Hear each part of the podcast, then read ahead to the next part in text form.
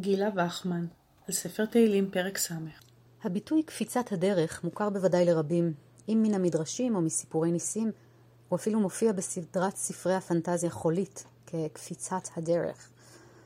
בספרות חז"ל ידועה מסורת על שלושה או ארבעה שקפצה להם הדרך, ורמז לכך מצאו הדרשנים במזמור שלנו.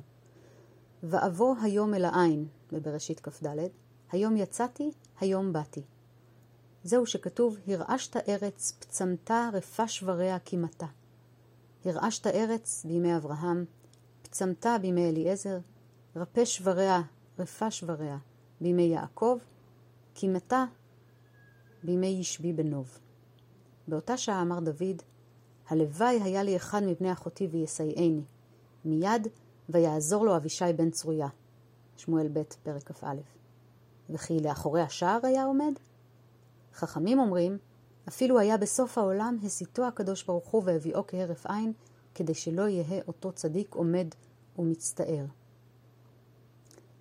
כותרת המזמור שלנו מרמזת אמנם לסיפור מלחמת דוד בארם, המתוארת בשמואל ב' פרק ח', אולם הדרשן מתייחס כאן לסיפור אחר, מלחמתו של דוד כנגד ישבי, הגיבור הפלישתי, בפרק כ"א.